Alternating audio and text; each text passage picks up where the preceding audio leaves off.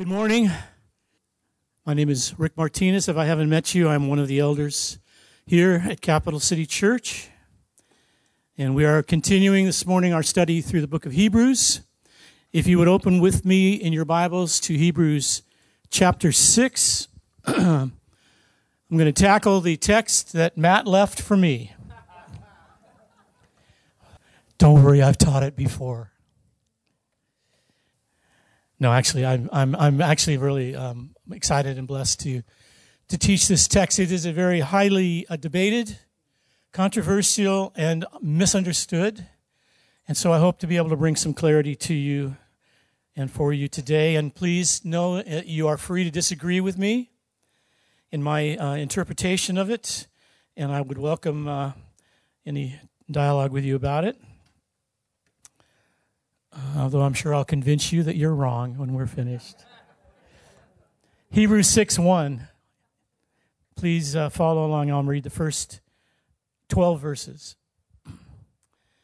Therefore, let us leave the elementary doctrine of Christ and go on to maturity, not laying again a foundation of repentance from dead works and of faith toward God and of instruction about washings and the laying on of hands and the resurrection of the dead and eternal judgment. Those are elementary. And this we will do if God permits. For it is impossible in the case of those who have once been enlightened, who have tasted the heavenly gift, and have shared in the Holy Spirit, and have tasted the goodness of the Word of God and the power of the age to come, and then have fallen away to restore them again to repentance, since they are crucifying once again the Son of God to their own harm and holding him up to contempt. For land that has drunk the rain that often falls on it and produces a crop useful to those for whose sake it is cultivated receives a blessing from God. But if it bears thorns and thistles, it is worthless and near to being cursed and its end is to be burned. Though we speak in this way, yet in your case, beloved, we feel sure of better things, things that belong to salvation. For God is not unjust so as to overlook your work and the love that you have shown for his name in serving the saints as you still do. And we desire each one of you to show the same earnestness, to have the full assurance of hope until the end so that you may not be sluggish, but imitators of those who through faith and patience inherit the promises. Father, we come to your word as we have already said this morning. We come with humility. and we come, Lord, and say to you, Be our teacher, Holy Spirit. You are the one whom has been sent to lead us into all truth and to teach us the words of Jesus Christ that are life. We thank you for this word. We thank you for this author. We thank you for this man of God who wrote and penned these words so long ago. Father, we pray today in the 21st century as we are living now in this time that these words would have eternal impact upon our hearts. Open our eyes and open our ears that we would see and hear, and our hearts that we would believe. In Jesus' name. Amen. The title of my teaching this morning, A Question. Is there such a thing as a unbelieving believer? And I'm going to try to answer that question for you. It seems like it's a ridiculous question on the surface. It's a contradiction in terms. But I think we're going to find that, in fact, this is what we are dealing with at some level here in this text. I want to begin by showing you two young people, a picture of one young man, and I'm going to call him Bart. Bart may look familiar to you. He's like many other young men, and you've probably heard of his story. It's similar to many others. Bart was raised in a Christian home, and he, as far as he could remember, he was a Christian, but he was baptized in the church when he was about 10 years or 11 years old because he said he told his parents that he had accepted Jesus. He grew up in the church. He attended youth group. He even led worship in youth group for a period of time. Went to college, led worship in his college and career uh, Christian class at a secular university. Um, became actually very, um, very successful as a worship leader as the years went on and began to travel and lead worship in other places, became known by people as a, as a worship leader in the church of Jesus Christ. He met a young woman during that time that he married and had a couple of children and became a successful Christian worship leader in the church. But after a period of time, in his mid 30s, after he had a marriage of 10 years or so and two children, he began to question things in his faith and wonder about some things. And the more that he thought of them and the more that he was um, confronted with other philosophies and thoughts and behaviors in the world that in which he lived and, and himself compromising at certain levels, he found himself becoming increasingly what he would have considered to be agnostic. He continued in his ministry of worship because it was lucrative financially. But by the time he was in his late 30s, his faith had pretty much deteriorated to the point where one day he finally admitted to himself and then he admitted publicly, much to the surprise and dismay of all who knew of him, that he was not a Christian. He no longer believed. In fact, he had considered himself now an atheist. What happened to Bart? Well, there are at least four different answers to that question that you will hear commonly in the church. Some would say that Bart committed apostasy, that he fell away from his faith, in fact, that he lost his salvation. Others would say that he was still a Christian, but now that he was simply missing out on the blessing of God, and he would lose his reward in the next life. But they would say, once saved, always saved. He just didn't look and live as a Christian. And there are others who I would fall in this camp who would say that if Bart was genuinely a believer in his life when he was younger, he was still a believer today. But that God will not and would not allow him to remain in the state that he was in. That God, as a loving father, would in fact deal with him, would in fact humble him, would in fact break him, and would in fact restore him to the joy of his salvation and back to a vibrant relationship with Christ. There's also a, a young woman, and we'll call her Beth. Beth's story is a little bit different from Bart's.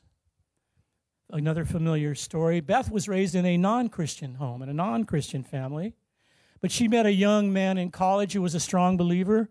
She became good friends with him. She began attending church with him. And one day after a sermon, she actually went forward and confessed faith in Christ. She began attending church on a regular basis. She was baptized. She even began to serve in, in the Sunday schools. She continued in college and graduated from college, and she got a very high paying job in the city and began her, her very uh, successful career.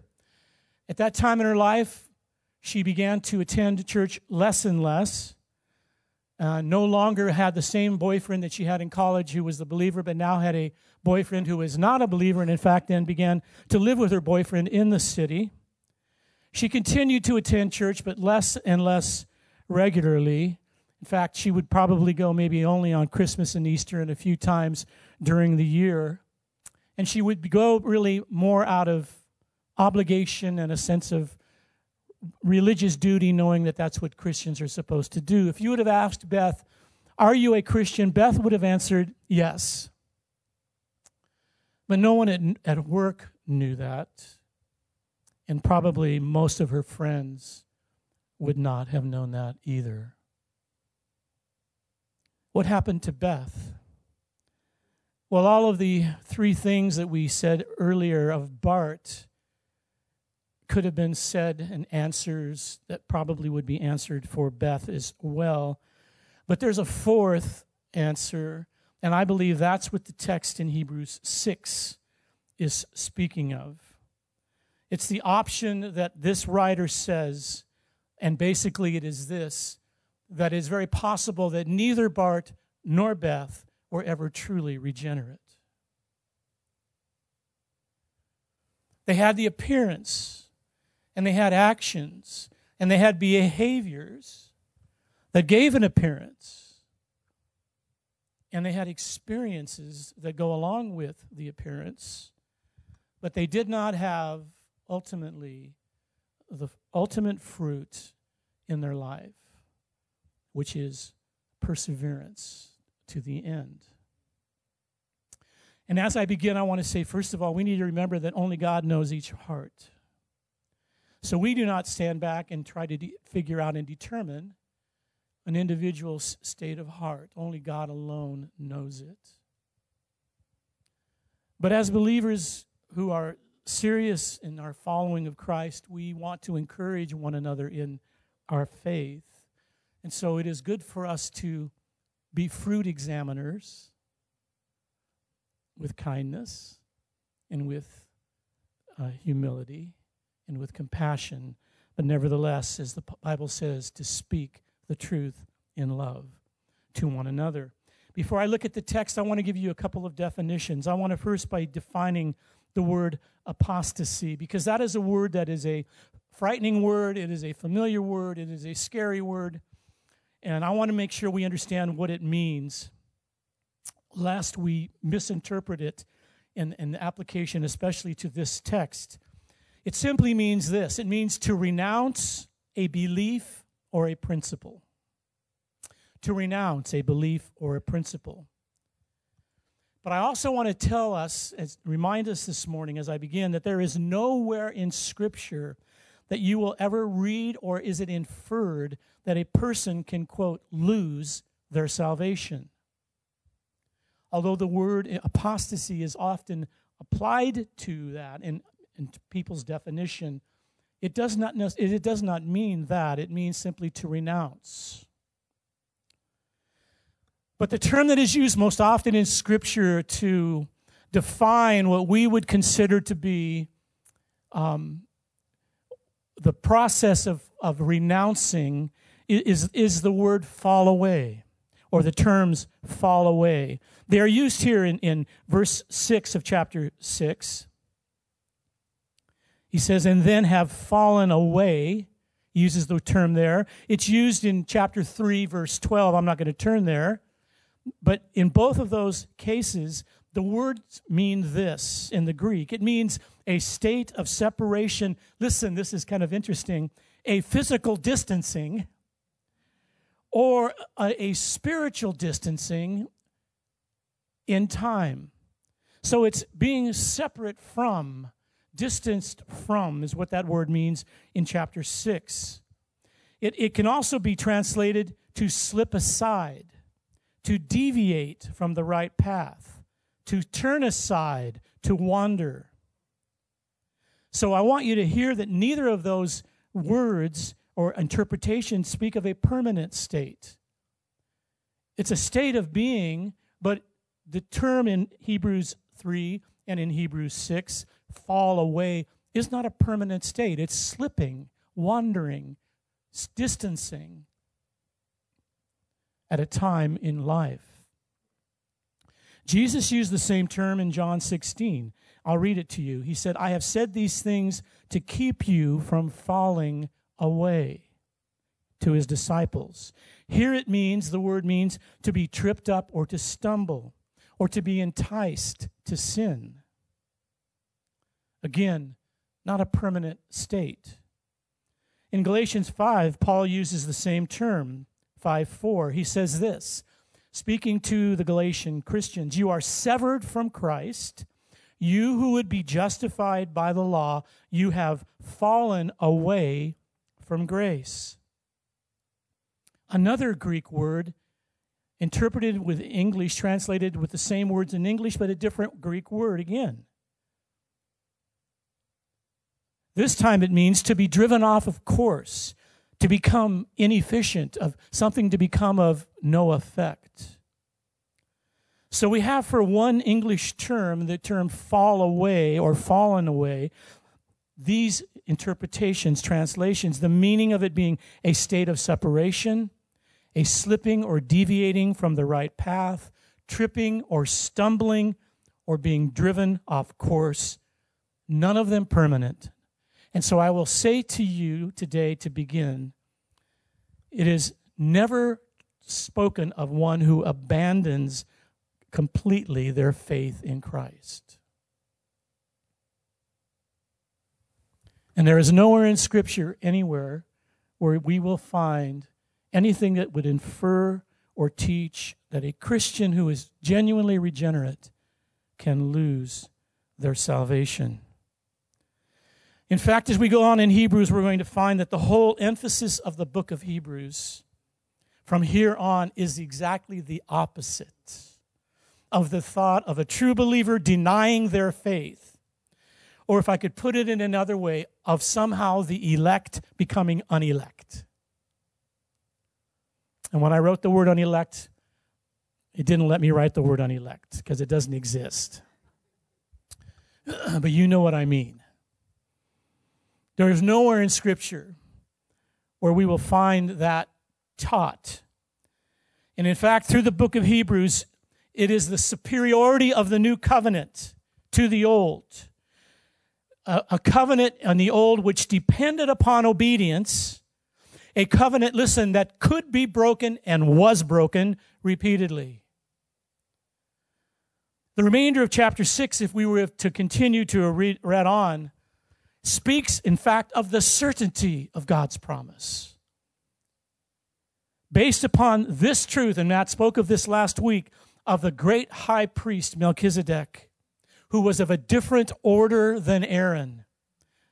And so from here on now, through the remainder of the book, at least till we get to chapters 12, he's going to develop this theme of the superiority of the great high priest, Jesus Christ, who was of a different order than Aaron. And the superior, superiority of that order and, and the superiority of the covenant that this high priest now mediates is such that we as believers in Christ can live, listen, with great certainty and assurance of faith.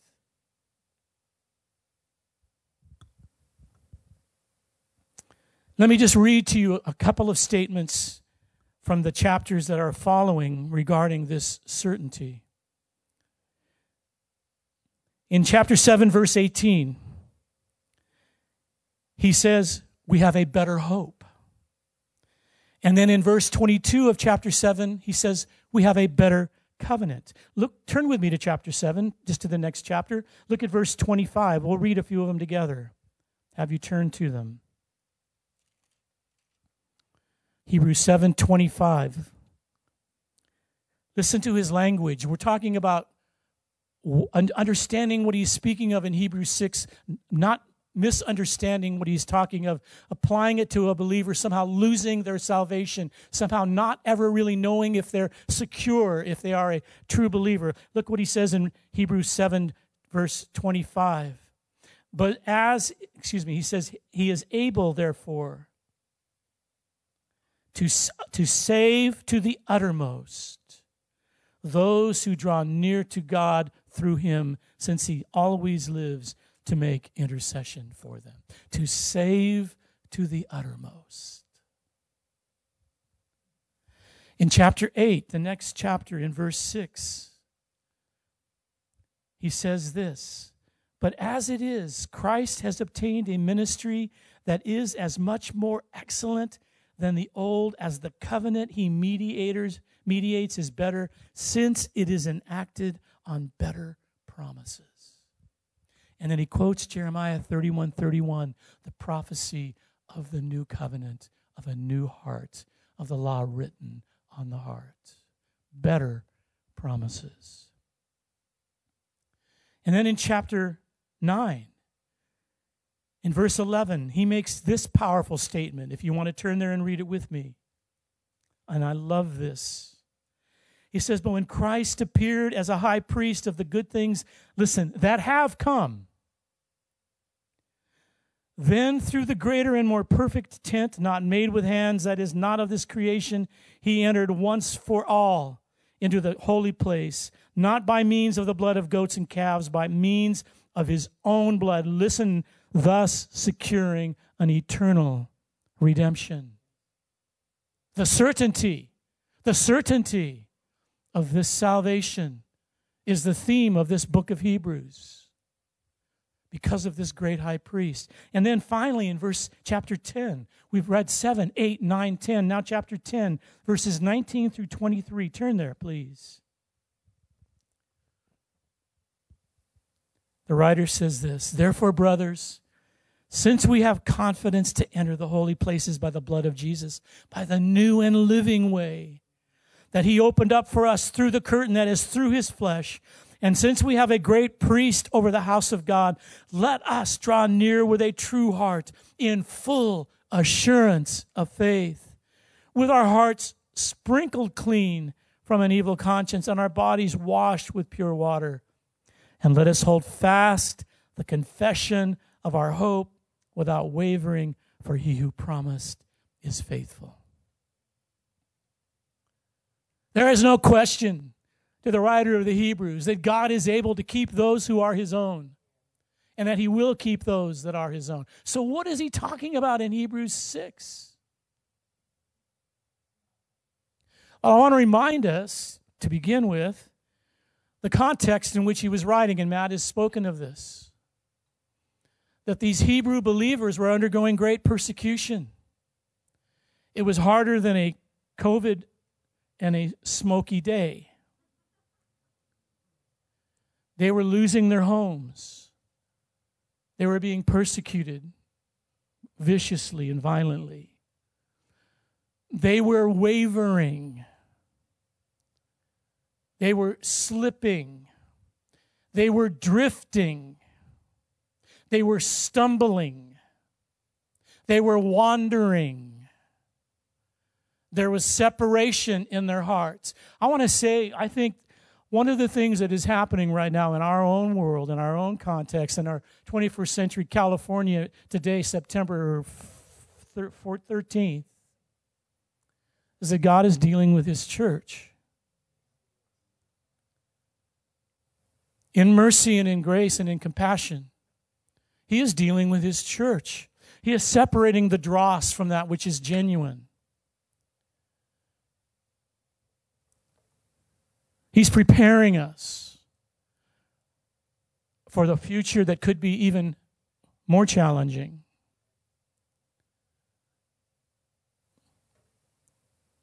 He's teaching us how to pray. He's teaching us how to how to find peace in the midst of storms of life. He's teaching us to trust him. He's teaching us to remain and then to endure under tribulation. He's doing many things in the church. He's dealing with attitudes, with loves.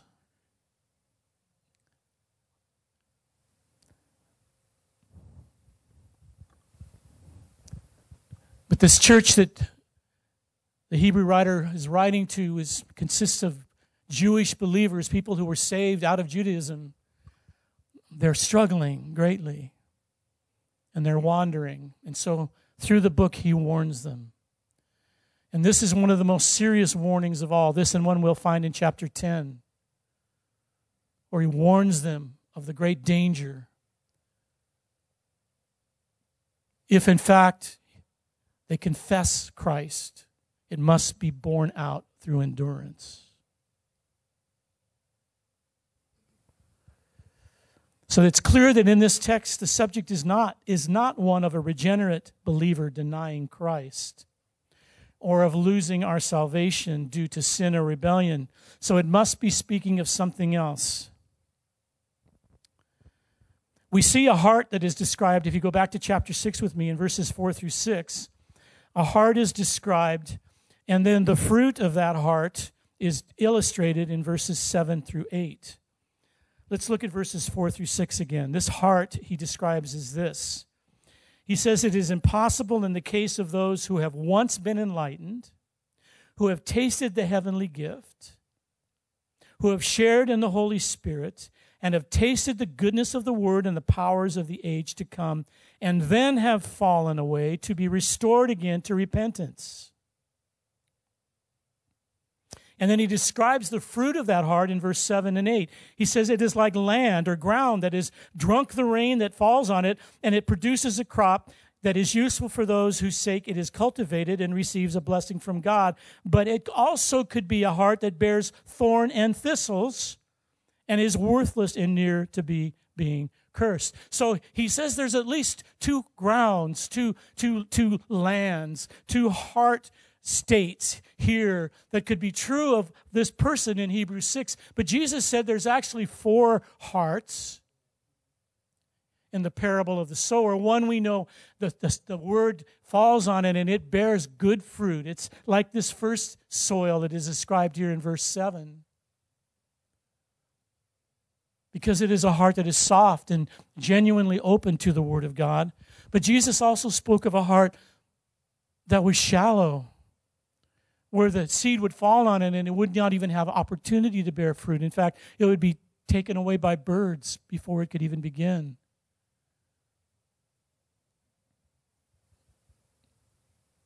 And then there was a soil that it would go in but it would only go so far. When I lived up in Placerville, we had a house that we built, and it was on clay.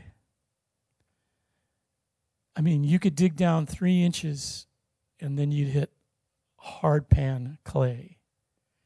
To plant anything in that was brutal. That's what this heart is like, Jesus described. It'll go in, but it only goes so far, and it can't go deep enough to where it will ever endure. It's kind of like what maybe Beth was like.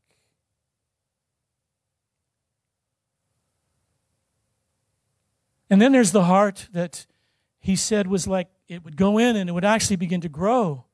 And it looked like it was good fruit coming from it. But suddenly, the care of the world and the worries of the world and the love of the world, maybe like what Bart experienced, would come and choke it out.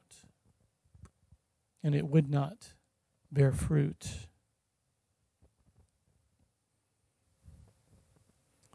I want you to note in verse 9 that the writer wants to encourage them and he acknowledges them and calls them beloved in verse 9 because he's convinced of better things for them than this.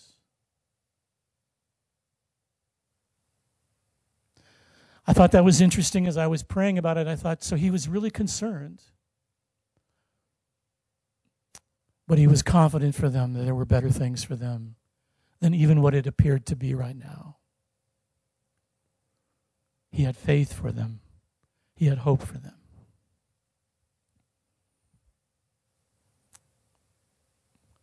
And the reason he was sure, he says, is because he's confident they will become imitators of others who have gone on before them. And they who through faith and patience inherited the promises, so would they who followed through faith and patience inherit the promises. When we taught through the book of Revelation, the one thing that we read again and again and again and again and again was Jesus Jesus's words saying, Him who endures, he who endures, he who perseveres to the end, he who endures. And see, the thing about a believing life is not so much that we prove it through being persevering, but that perseverance continuing proves that it is genuine. We're not trying to prove it by trying to persevere, but the fact that we do persevere proves that it is genuine because we persevere by the grace of God. And the writer is confident for them that it, that, in fact, is what will be said to be true of them. Persevering and producing faith proves that you became a partaker of Christ in the past. Hebrews 3.14 says, For we have come to share in Christ, if indeed we hold our original confidence firm to the end. You see, it's a process of proving our faith because we continue in it.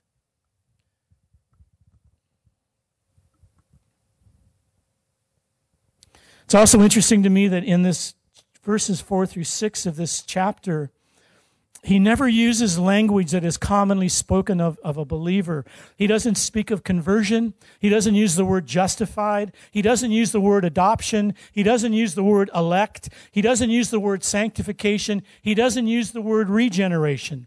None of those words are used in verses 4, 5, and 6. He's describing some other experience. But lest we just argue from silence, let's look at the scripture, especially from Hebrews, the book of Hebrews, and ask ourselves, what does the book of Hebrews say then about those who are truly regenerate? I've got an overhead for this, a keynote for this, if you put it up. First is this What does the book of Hebrews say about those who are truly regenerate? God has forgiven their sin.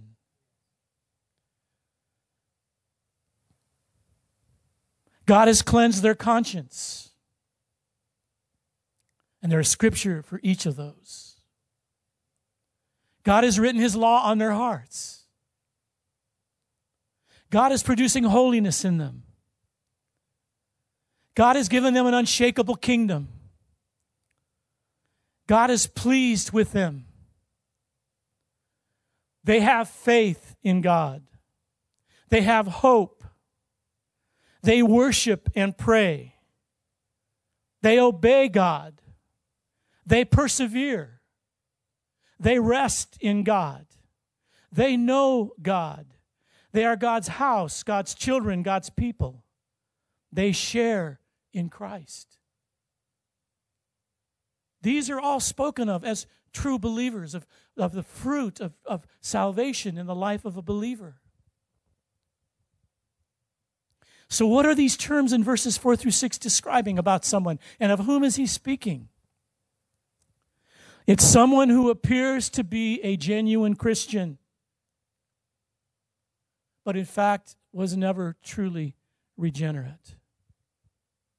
And let's look at what he says of them. And I want you to think of this in the context of the false gospels that are out there today. Because part of the reason that this is even possible is because of the, bo- the gospel not being preached as it truly is. And so we have false, quote unquote, conversions. And we have easy acceptance of Christ. And there's never truly been regeneration by the Spirit of God. What is he describing? Let's look at these one by one quickly. He says, first of all, they have once been enlightened. Interesting language. What does he mean by that? So many people today have grown up in the church and have heard the gospel repeatedly. They went to Christian school, they heard it at chapel on Fridays, they heard it again and again and again and again. They have been enlightened, they understand it, they could tell you what the gospel is, but they have never embraced it with their whole heart.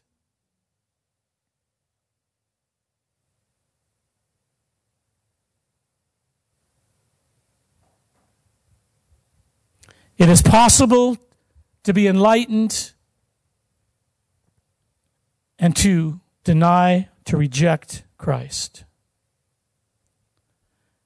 Merely understanding truth is not enough for salvation.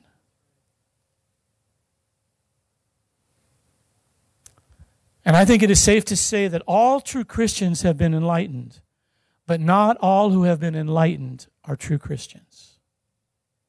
So many hear the truth, or at least what is a semblance of the truth, and even possibly in this room have heard it for years and years and years, but have never yielded fully their lives to Christ.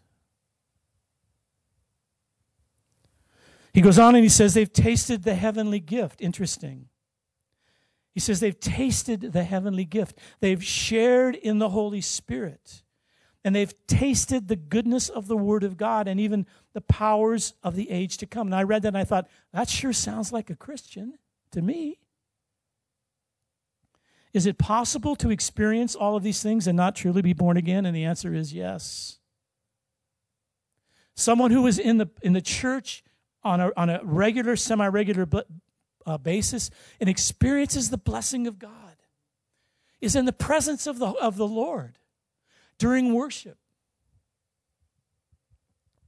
Experiences ministries prayed for. May have even been delivered, may have been healed. It's interesting in the, in the Gospels, not everyone whom Jesus healed believed.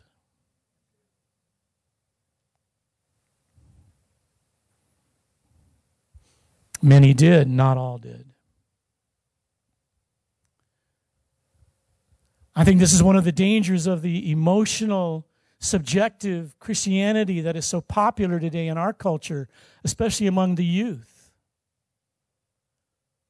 An emphasis on feeling and on emotion and on, on music that is simply to move your emotions and your senses, but a truncated gospel that accompanies it and people growing up in that context believing that because they feel something, that means they are, they are a Christian. When it does not mean that at all.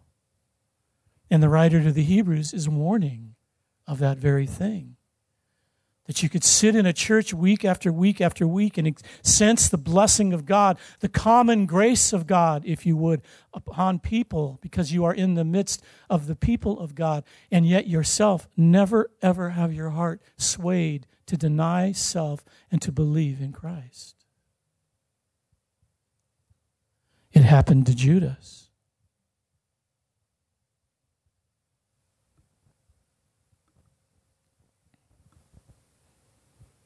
They may have even had a sorrow for sin, but not a sorrow that leads to salvation and to life. Judas had a sorrow, but it was without true repentance. Esau experienced sorrow, but it did not lead to life. Sorrow for sin does not necessarily lead to life, only repentance turning from it does.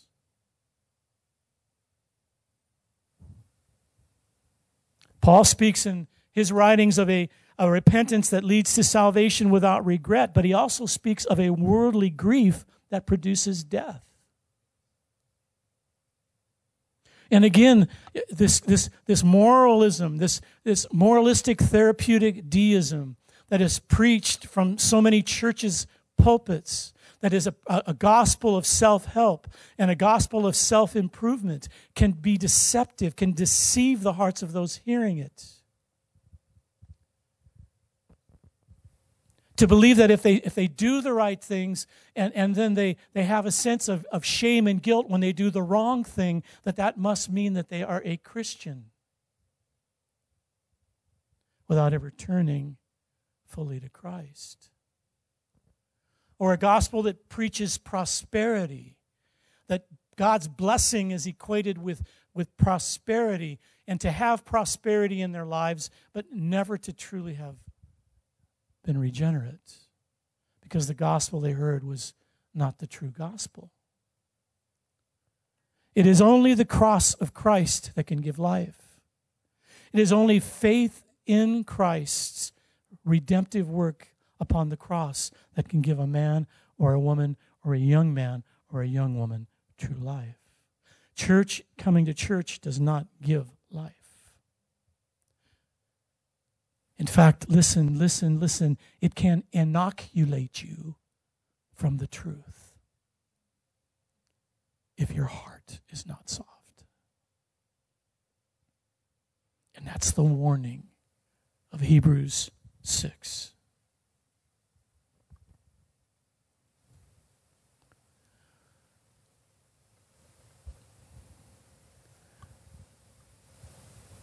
What does it mean for us today? How can we possibly apply this to our, our own uh, church and our own lives today? I want to begin by saying that I am not afraid that any of us who are in this room today who are truly believers, born again, regenerate by the Spirit of God, will ever fall away from Christ. I believe you are secure. You may not look like it all the time. You may not act like it all the time, and you may not feel like it all the time, but you are. Look at the, look at the book of Jude. Let's you guys know the last two verses of Jude. You should have it memorized. We used to sing this as a song when I first got saved. This beautiful doxology, Jude 24 and 25. Not to him who is able to keep you from, here it is, stumbling from drifting away, from falling away, from wandering away, who is able to keep you from stumbling and to present you blameless before the presence of his glory with great joy to the only God our Savior through Jesus Christ our Lord, our great high priest, be glory, majesty, dominion, and authority before all time and now and forever. And we all say, Amen. Unto him who is able to keep you and to keep me So I'm not afraid for you. But I want to say that we must examine ourselves, as Paul encourages us in Corinthians, Second Corinthians, to be certain that we are in the faith.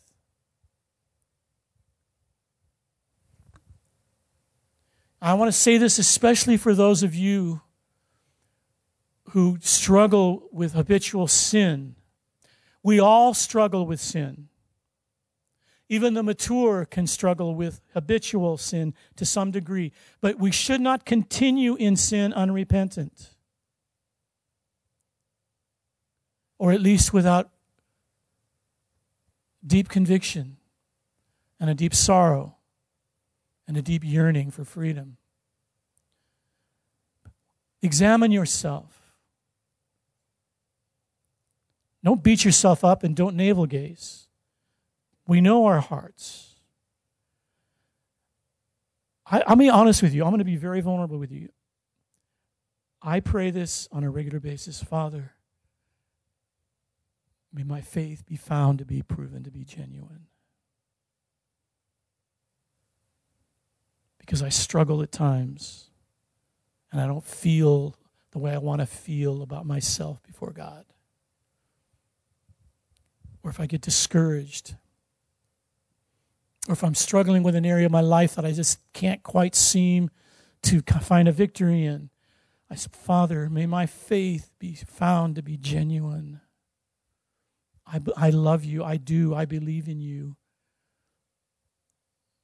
I don't want to be self deceived. Is there fruit in my life? If, is there unrepentant habitual sin? If there is, confess it and ask for forgiveness, and by the grace of God, turn from it. But I want to appeal especially to those of us, those of you, because I'm not in this camp, who have grown comfortable with the familiarity of your Christian faith, but yet you've kept the Lord at arm's length. You might have grown up in the church, you might have been born into a Christian family, you might be doing all of the right things today. You tasted of the goodness of God when you took communion today. That's part of what that means. You've experienced the blessing of being in God's house. But you have never turned yourself and your heart fully to God. And if you were really, really honest, honest with yourself, you would have you would admit my heart is not close to God. I have drifted. I'm wandering. I don't care that much. That's who I'm concerned for. That's who this writer in Hebrews 6 was concerned for.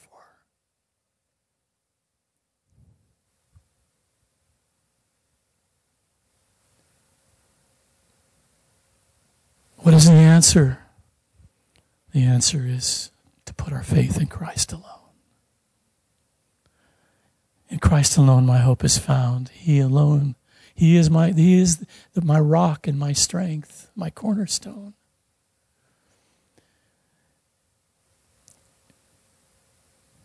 And we are living in a, in a season in American history when the church is, I think, filled with false conversions. Many. And I think the youth are especially vulnerable. Especially vulnerable for a number of reasons. Because either they're not hearing the gospel or they have heard it so much that, that, that it just goes in one ear and out the other or now they're going to go to college or they're going to go away and they're going to be exposed to ridicule and to philosophies of men and they're going to have their faith challenged what they believe is faith and it will not stand up to it.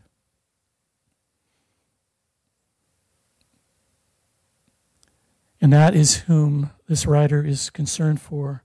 But he's going to go on in this book and he's going to teach us and encourage us and assure us of the certainty of the redemptive work of Christ.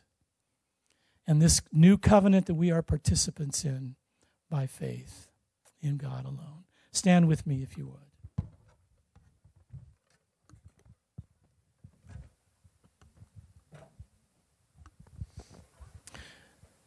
There is no shame and no guilt But there is sobriety. And if ever we were living in a time when the Spirit of God is saying, Be sober, my people, it is now. Be ye sober. Be brutally honest, brutally honest before God. He knows your heart anyway. We must know our hearts. Be honest before God. Don't be afraid to be completely honest with Him. And I say, pray for people that you love, that you know, who these terms describe.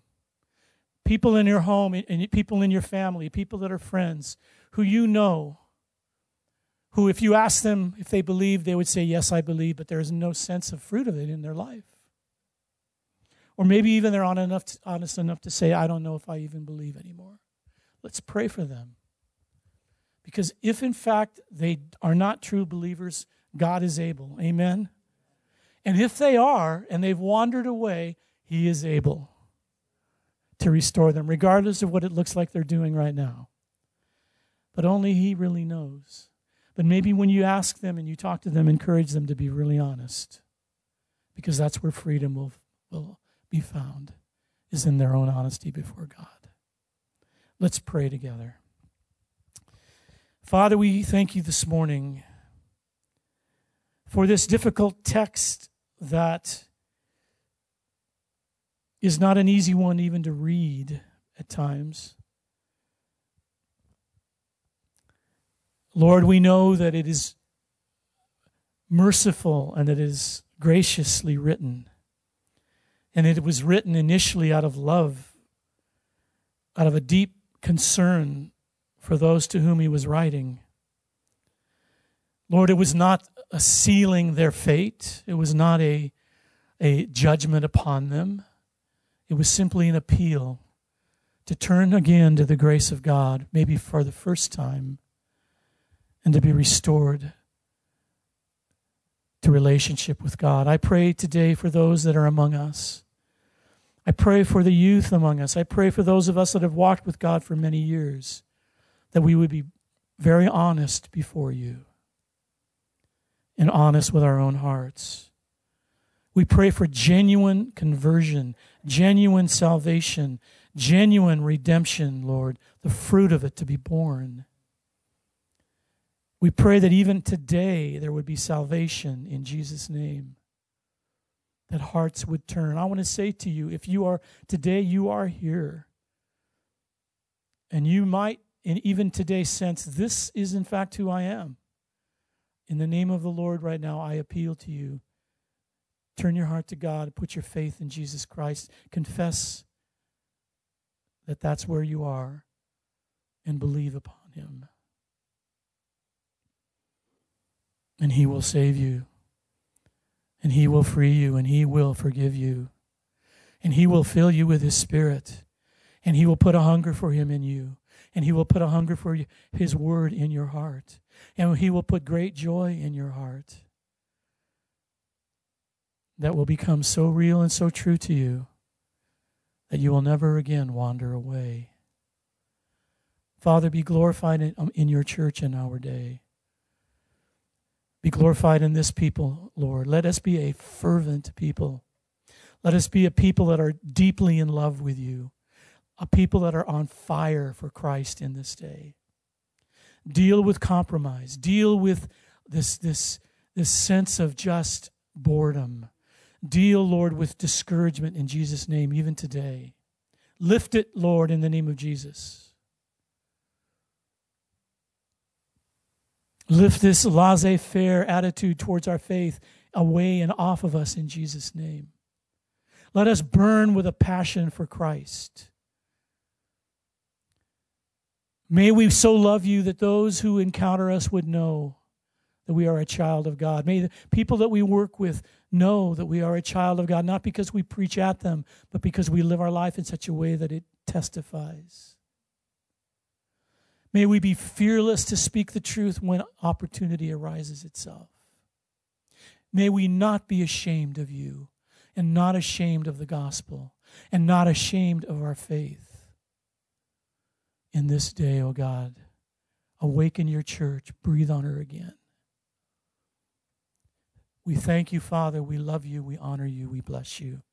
In Jesus' name, amen.